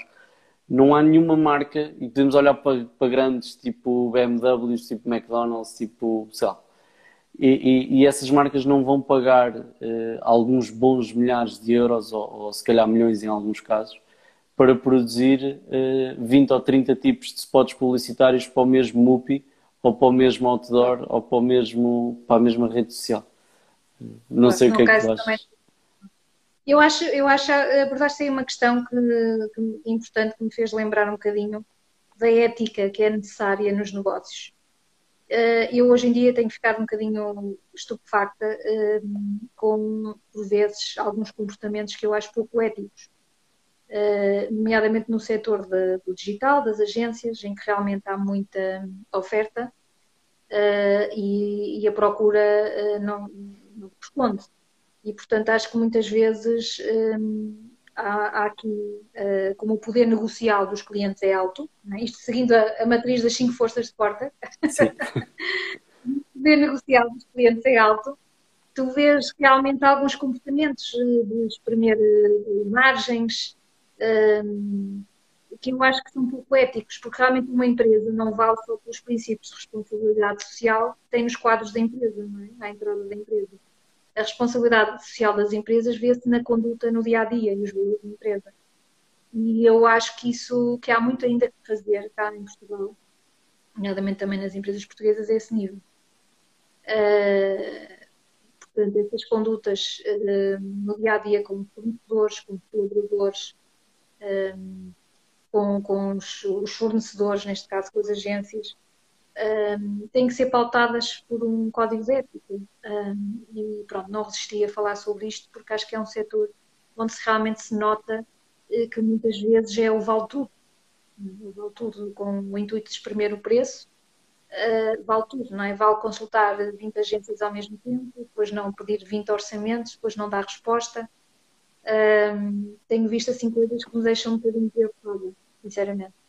Uh, mas isso realmente são políticas que necessariamente vão ter que ter os dias contados, porque devido a esta onda que estávamos a falar, este escrutínio cada vez mais os consumidores fazem das marcas, nomeadamente a esse nível da responsabilidade social, da sustentabilidade, ou seja, cada vez mais as pessoas estão atentas a isto, é?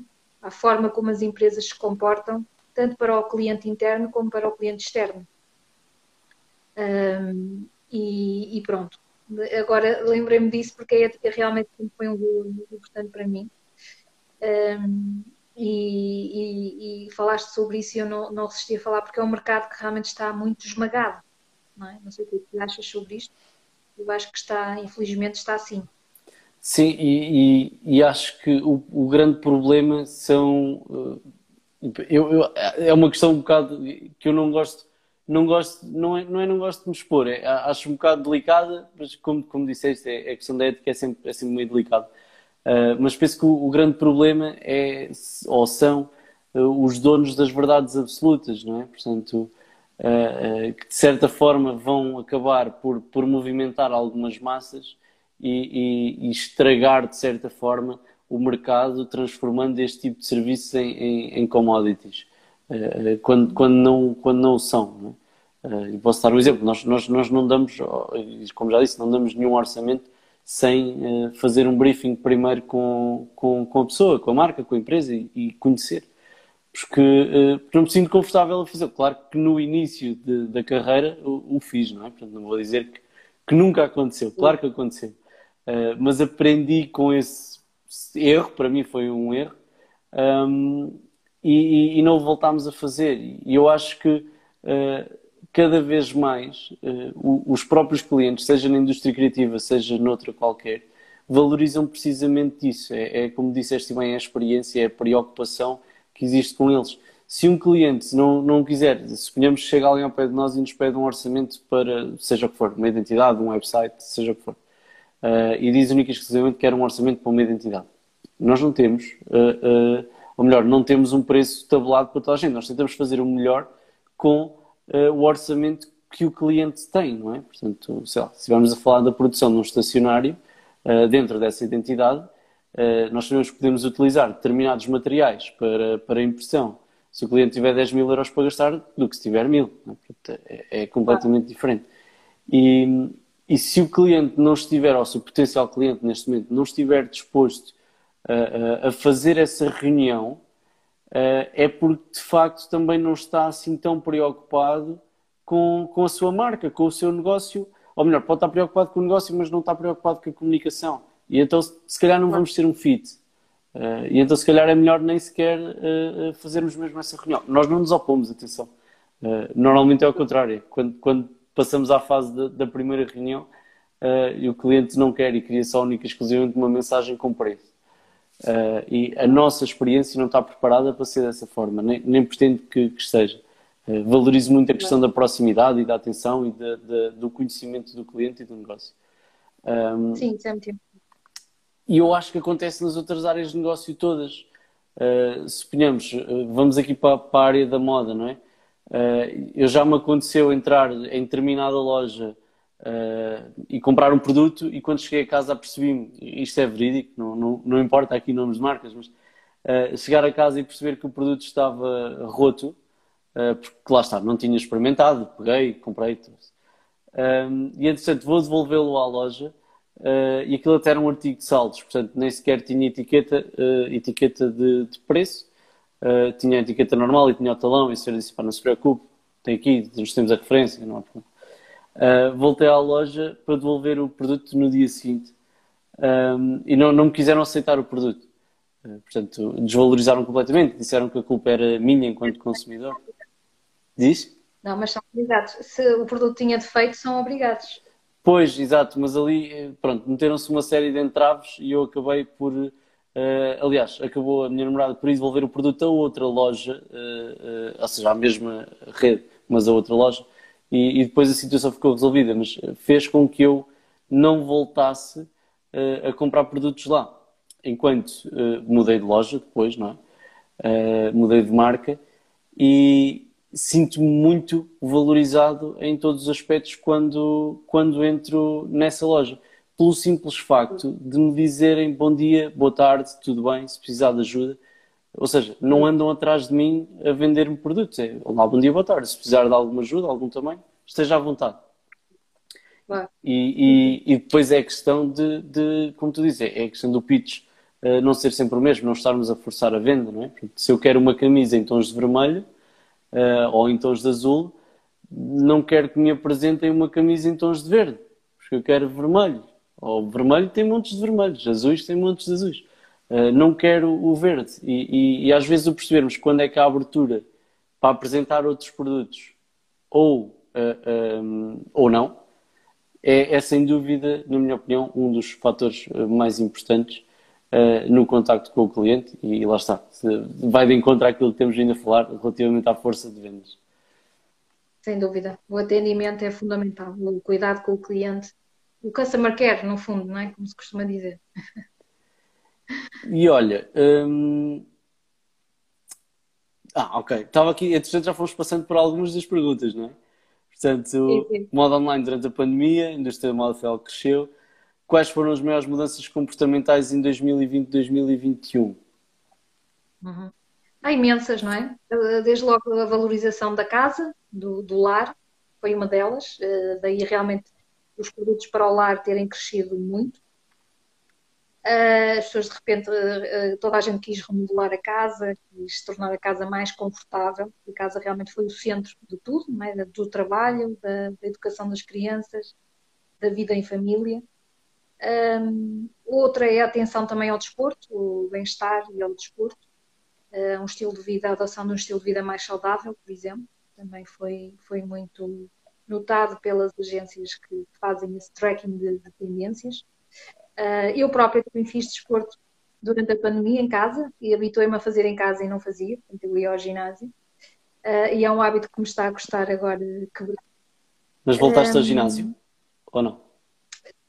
Voltei, mas também o ginásio tem algumas limitações por causa das aulas de grupo e, e portanto, como o ginásio é longe de casa, uh, prefiro muitas vezes ficar em casa e fazer em casa. Portanto, lá está, a conveniência, mais uma vez a conveniência. Um, portanto, há uma série de realmente comportamentos. Agora estava-me a lembrar, por exemplo, da minha mãe, que sempre foi uma pessoa que tomou café na rua e que passou a tomar em casa. E antigamente dizia que não gostava do café de cápsula, portanto, ia de propósito tomar uma expresso, não gostava do café de cápsula. E agora diz que gosta mais do de cápsula e já não quer tomar na rua. Portanto, uh, há comportamentos realmente que mudaram. E, mudaram uh, alguns para ficar. Um, Portanto, há, há aqui uma série de, de, valores também que foram reequacionados, é? os valores, nossos valores de vida, uh, atenção à nossa saúde. Saúde e bem-estar é realmente um dos segmentos também que está em crescimento. Um, e claro que, que, o vestuário, muita gente estava em casa a pensar, mas tenho tanta roupa para quê? Não é? Nem sequer posso sair para ir trabalhar, nem, nem para conviver, para que é que eu tenho tanta roupa? Portanto, o vestuário também teve quebras também por aí, não é? Realmente as pessoas não saíam, eh, não havia muito motivo para, para comprarem novas roupas.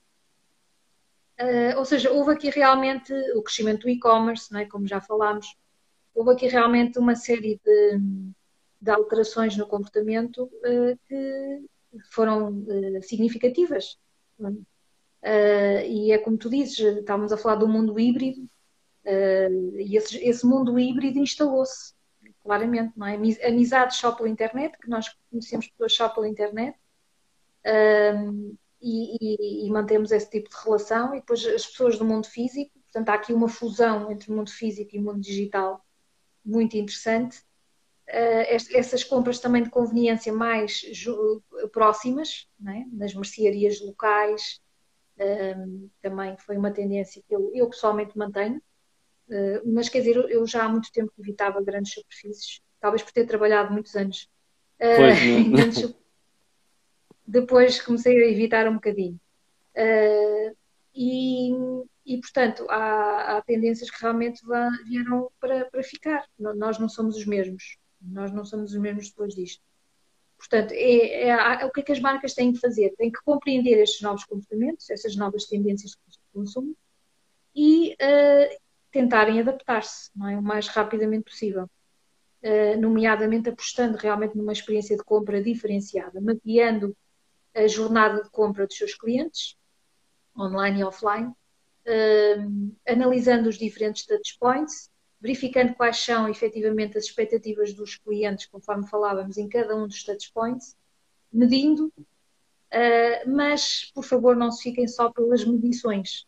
É? Ainda no outro dia estava a ver um post uh, que gostei bastante da Susana Corver, que é bastante conhecida. Sim uh, ela dizia realmente as marcas precisam de mais soft skills. E, e eu fui responder e disse sim, concordo, humanização. E é precisamente isso, porque o, o, perigo do digital e da tecnologia é realmente essa, é que essa medição eh, signifique de facto uma despersonalização. Um, e lá está, o Kotler no, no livro Marketing 5.0 fala disso, não é? Uh, e o Carlos Oliveira também no, no mundo pós-digital. Eh, a tecnologia sim, mas ao serviço do ser humano. Não, é? não, pode ser a tecnologia pela tecnologia. E realmente quando nós, muitas vezes eu vejo os extremos, não é? Ou marcas que realmente não medem nada, ou marcas que depois medem tudo e acabam por ter uma péssima experiência no cliente na mesma. Estou-me a lembrar das telecomunicações, as telecomunicações que é? medem tudo e mais alguma coisa, e, e tu sentes-te sempre a pessoa mais insignificante para aquelas marcas, é? porque sentes-te mais um no meio da multidão és tratado de forma massificada.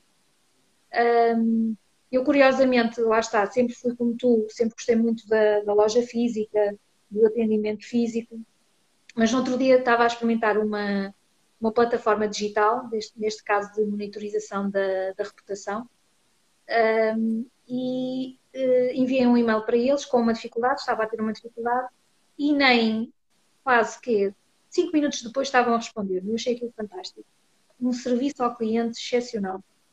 Uh, e, e, eu pensei assim, eles são mesmo bons. eles são mesmo bons. E realmente as marcas têm que ter esta agilidade cada vez mais. É? O marketing ágil. A agilidade. Muitas vezes mais vale manter uma estrutura simples, mas que funcione, é? sem grandes floreados, mas que, que a coisa funcione, que os processos sejam eficazes e eficientes, do que ter realmente grandes estruturas e depois haver entropias em todo lado. Não é? Um, pronto, e isto para dizer que realmente tem que haver aí humanização também. Portanto, tecnologia sim, mas com uh, uma dose também de humanização, porque nós, os negócios são human to human, não é? Estamos a tratar com pessoas, seja no B2C ou no B2B, e portanto tem que haver esta, esta necessidade de personalização da experiência, que não é fácil, como é óbvio, não é? Nós estamos aqui a falar disto na teoria, é muito, parece simples, mas não é fácil na prática, não é? ter plataformas de automação, mas ao mesmo tempo também serem uh, personalizadas, ao mesmo tempo dar um toque de humanidade com chatbots, não é? Um, Assumindo sempre que são chatbots na mesma, porque senão também estamos a defraudar, não é? Exatamente. Portanto, não é fácil este, este, equilíbrio entre tecnologia e humanização, não é nada fácil. Uh, mas por isso é que tem que haver uma estratégia de transformação digital, um mindset maior, uma estratégia, para pensar em tudo isto.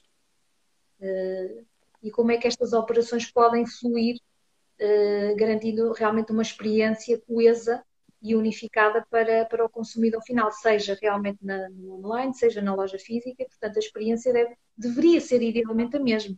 Mas nós continuamos a ver marcas que realmente têm, são multicanal, mas pouco omnicanais, não é? porque não conseguem garantir a experiência coesa é? de compra. Dizem-te uma loja física, dizem-te outra coisa no chat online, uh, e tu sentes que andas ali não é? vários uh, territórios perdido. E um consumidor perdido é a pior coisa que pode haver. Desiste. Desiste, exatamente. E muitas vezes não reclama, na maior parte das vezes não reclama. Tu não sabes o que é que se passou e, e ele já foi para, para a marca concorrente, não é? foi, foi infiel. Uh, portanto, uh, isto, isto, acontece muito. As marcas perdem consumidores com uma facilidade incrível. Uh, eu tenho essa noção, não é? Basta um minuto, perde-se um cliente e, e, depois demora cinco vezes mais a conquistar um novo cliente. Está provado, não é?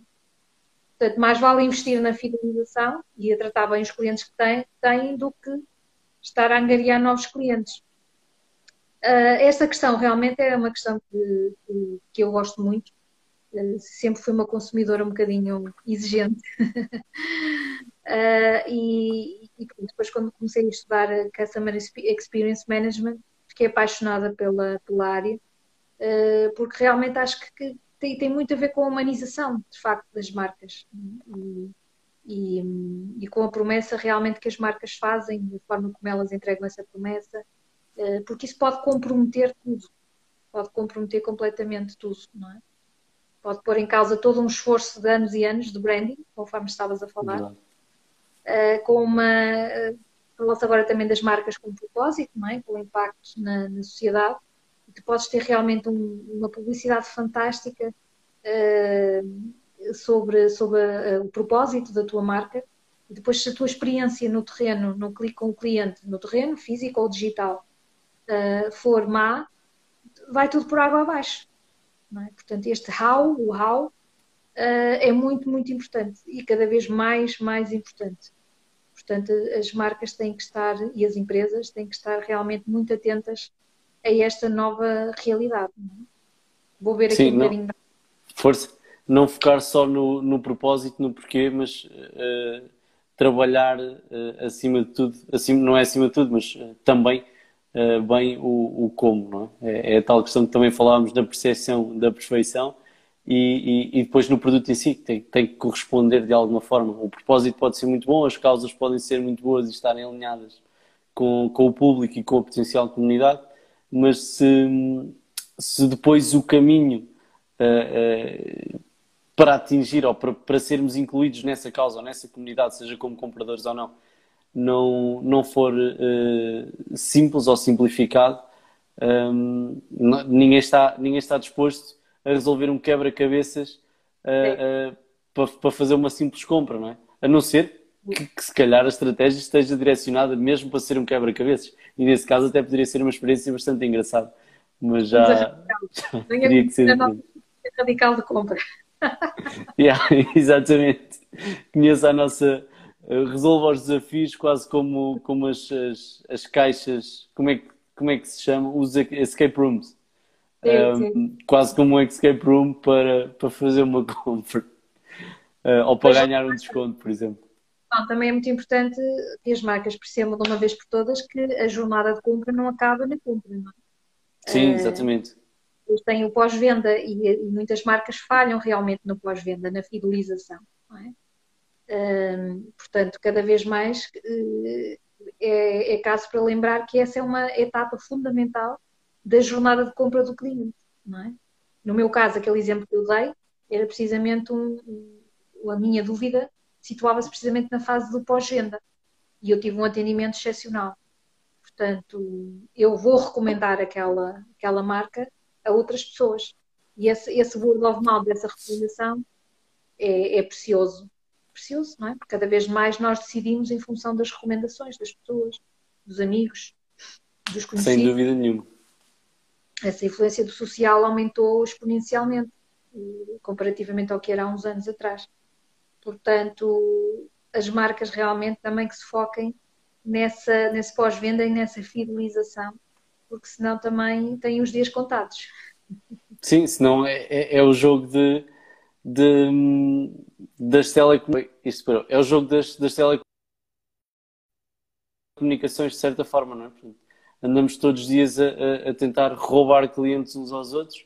Só que a questão é que nas telecomunicações temos três ou quatro agora, eh, não é? Portanto, quatro empresas que, que, fornecem este tipo de serviços, uh, mais conhecidas, se calhar haverão outras que, que entretanto também, também estão a surgir, mas no mercado, no, noutros mercados, seja na, na, na, moda, seja no textilar, seja em que área for, o, os players são muitos mais, não é?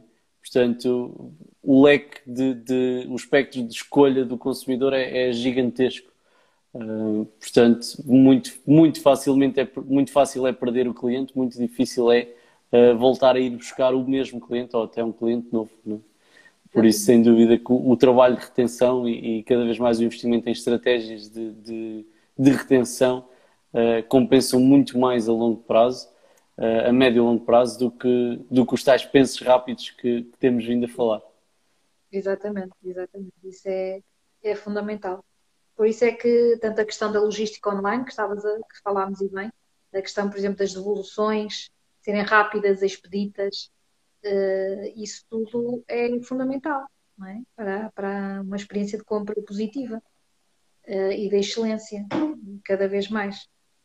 Uh, isto do online no online é, é, o prato do dia, não é? Vemos imensa gente que não está satisfeita com, com essa questão da logística, quando realmente é um ponto fundamental. Verdade. Uh, eu posso dizer que há pouco tempo numa loja de roupa pediram, uh, neste caso à minha namorada, o NIB para, para fazer a devolução. Uh, pois. Pá, isso é surreal, na minha opinião. Não é? Eu não paguei por transferência bancária. Uh, porque claro. querem o meu NIB para, para fazer a devolução de um, de um artigo. Não? Pois. Claro. E, e, isso, na minha opinião, é um ponto negativo no, no, no pós-venda. Sim, aí estão, estão a, a, a acrescentar o esforço ao cliente, não é? Quando uma das vertentes do Customer Experience Management é precisamente a diminuição do esforço. Portanto, aliás, a tal métrica que eu falei atrás, o Customer Effort Score, mede precisamente isso. A percentagem de esforço que o cliente tem que fazer é? para concretizar uma determinada tarefa.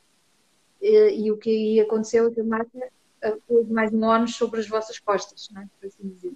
Exatamente. E essas coisas depois pagam-se caro. As pessoas depois têm uma ampla oferta de produtos e serviços e de marcas e, e portanto, transitam facilmente não é? Uh, entre, entre marcas uh, concorrentes. Mas eu acho que com o Covid isto tudo veio, veio melhorar, não é? Veio melhorar uh, no, a nível do digital, embora realmente ainda não esteja nos níveis que, que poderia estar.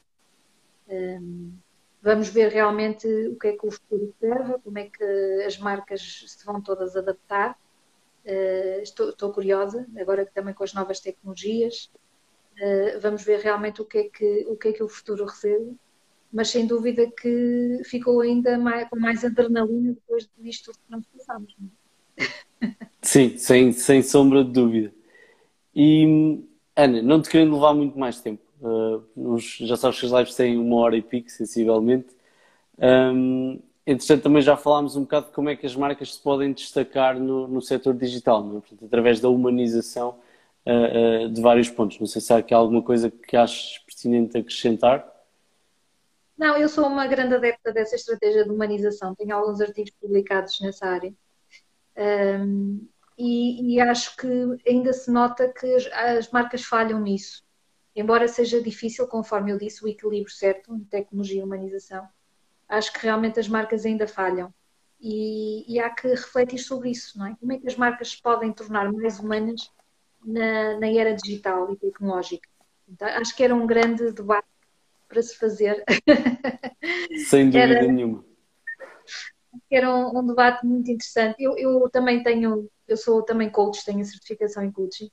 E o coaching tem esta grande vantagem de fazer as perguntas, fazer as perguntas certas. Não há respostas, nós temos as perguntas. Já Peter Drucker falava nisso, da importância de fazer as perguntas certas.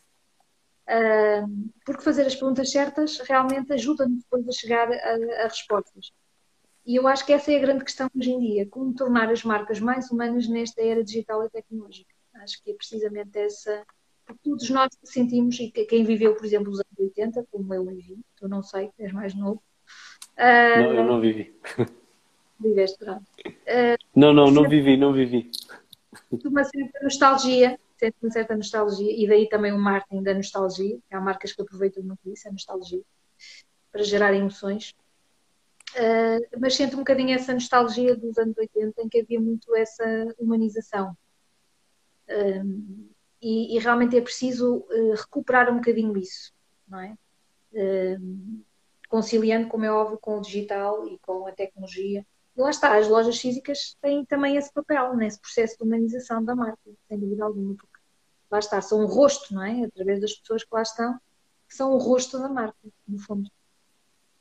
E como é que tu vês, eh, eh, agora acaba por ser quase a nossa, eh, era a nossa primeira pergunta, acaba por ser quase a última pergunta, não é? Ou a última pergunta dos, dos objetivos. Como é que tu vês, sendo também professora, não é? Como é que tu vês que a educação, porque há muita gente que, hum, eu não diria descredibilizar, mas já não se valoriza tanto o ensino universitário como se valorizava há uns anos. Eu acredito tem que haver um equilíbrio, eh, tem que haver um misto, não é? Portanto, nem, nem tanto ao mar, nem tanto à terra. Se calhar quem descredibiliza um uh, uh, por completo é porque vende o outro, de certa forma, não é? Uh, acaba por acontecer muito isto.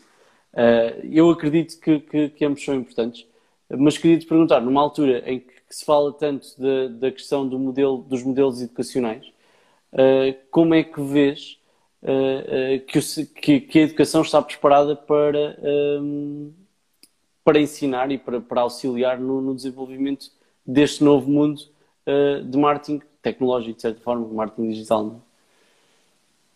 Uh, o que nós vimos uh, também foi que o online se instalou finalmente na, educação, no, no ensino. portanto, começámos a ver formação online que não se via tanto, com vantagens e desvantagens. As, desvantagens foram, foram unicamente, no meu entender, que muitas pessoas não estavam preparadas para, para o meio digital e, portanto, transpunham o ensino presencial para o digital.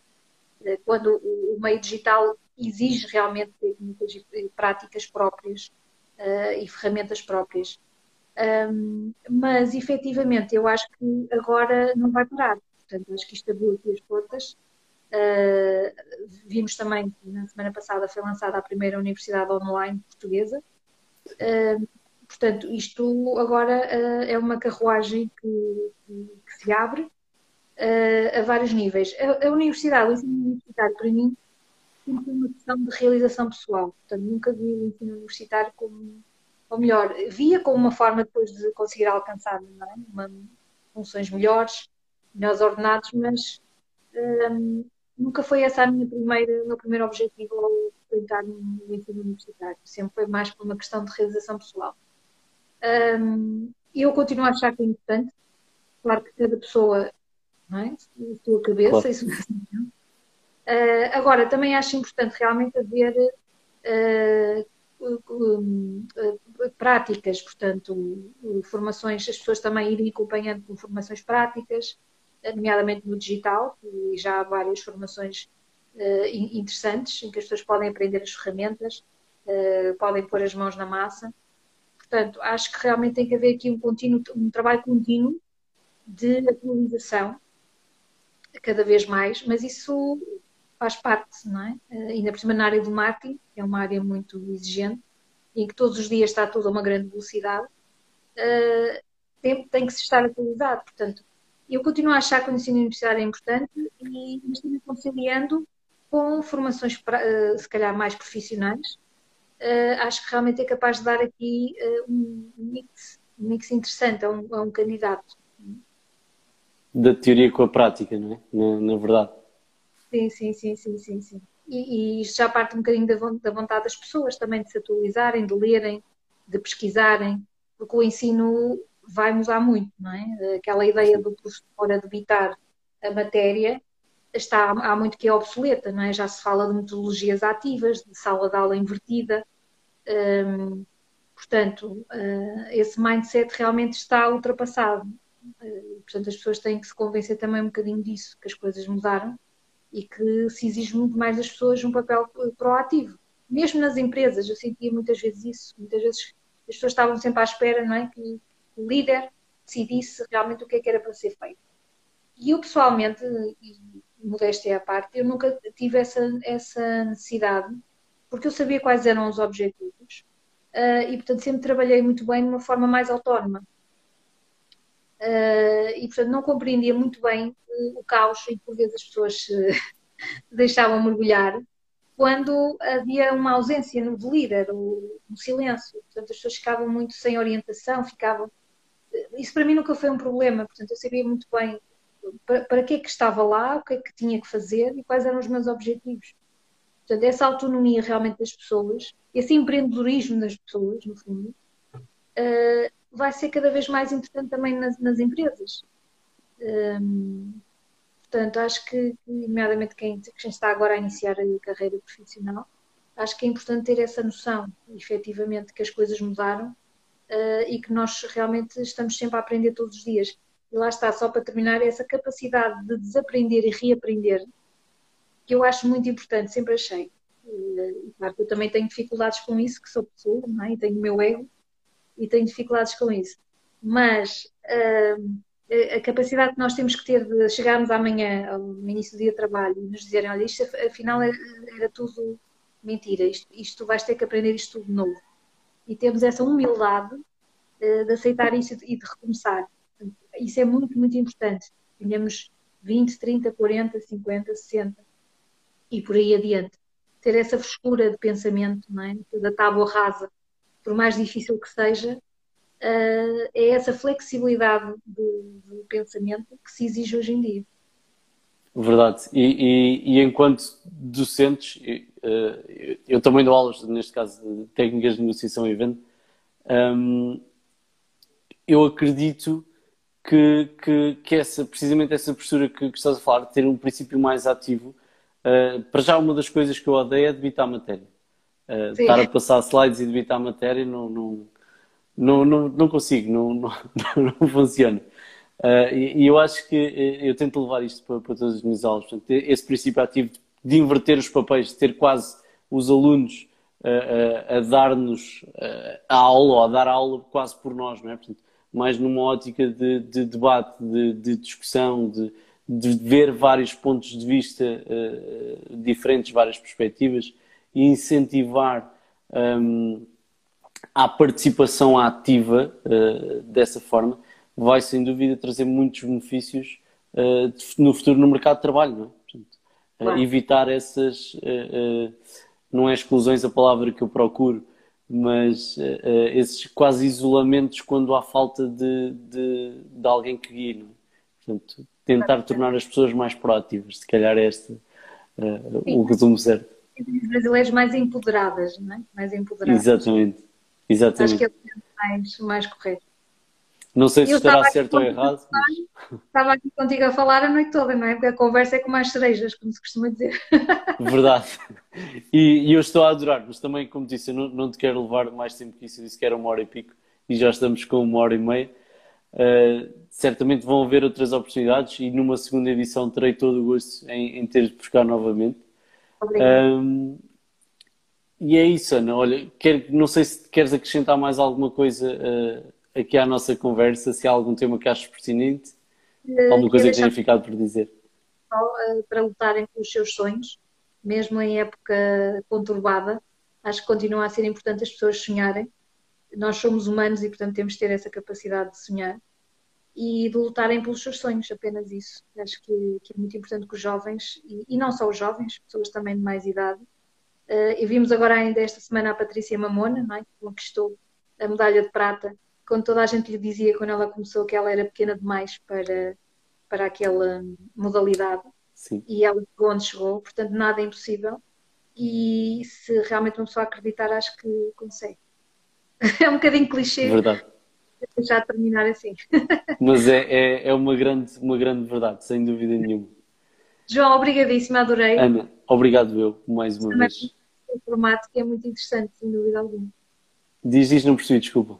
Mais por estas entrevistas, que eu acho que são, são muito importantes para o debate de ideias e uh, acho que para o enriquecimento também acho que é uma excelente ideia.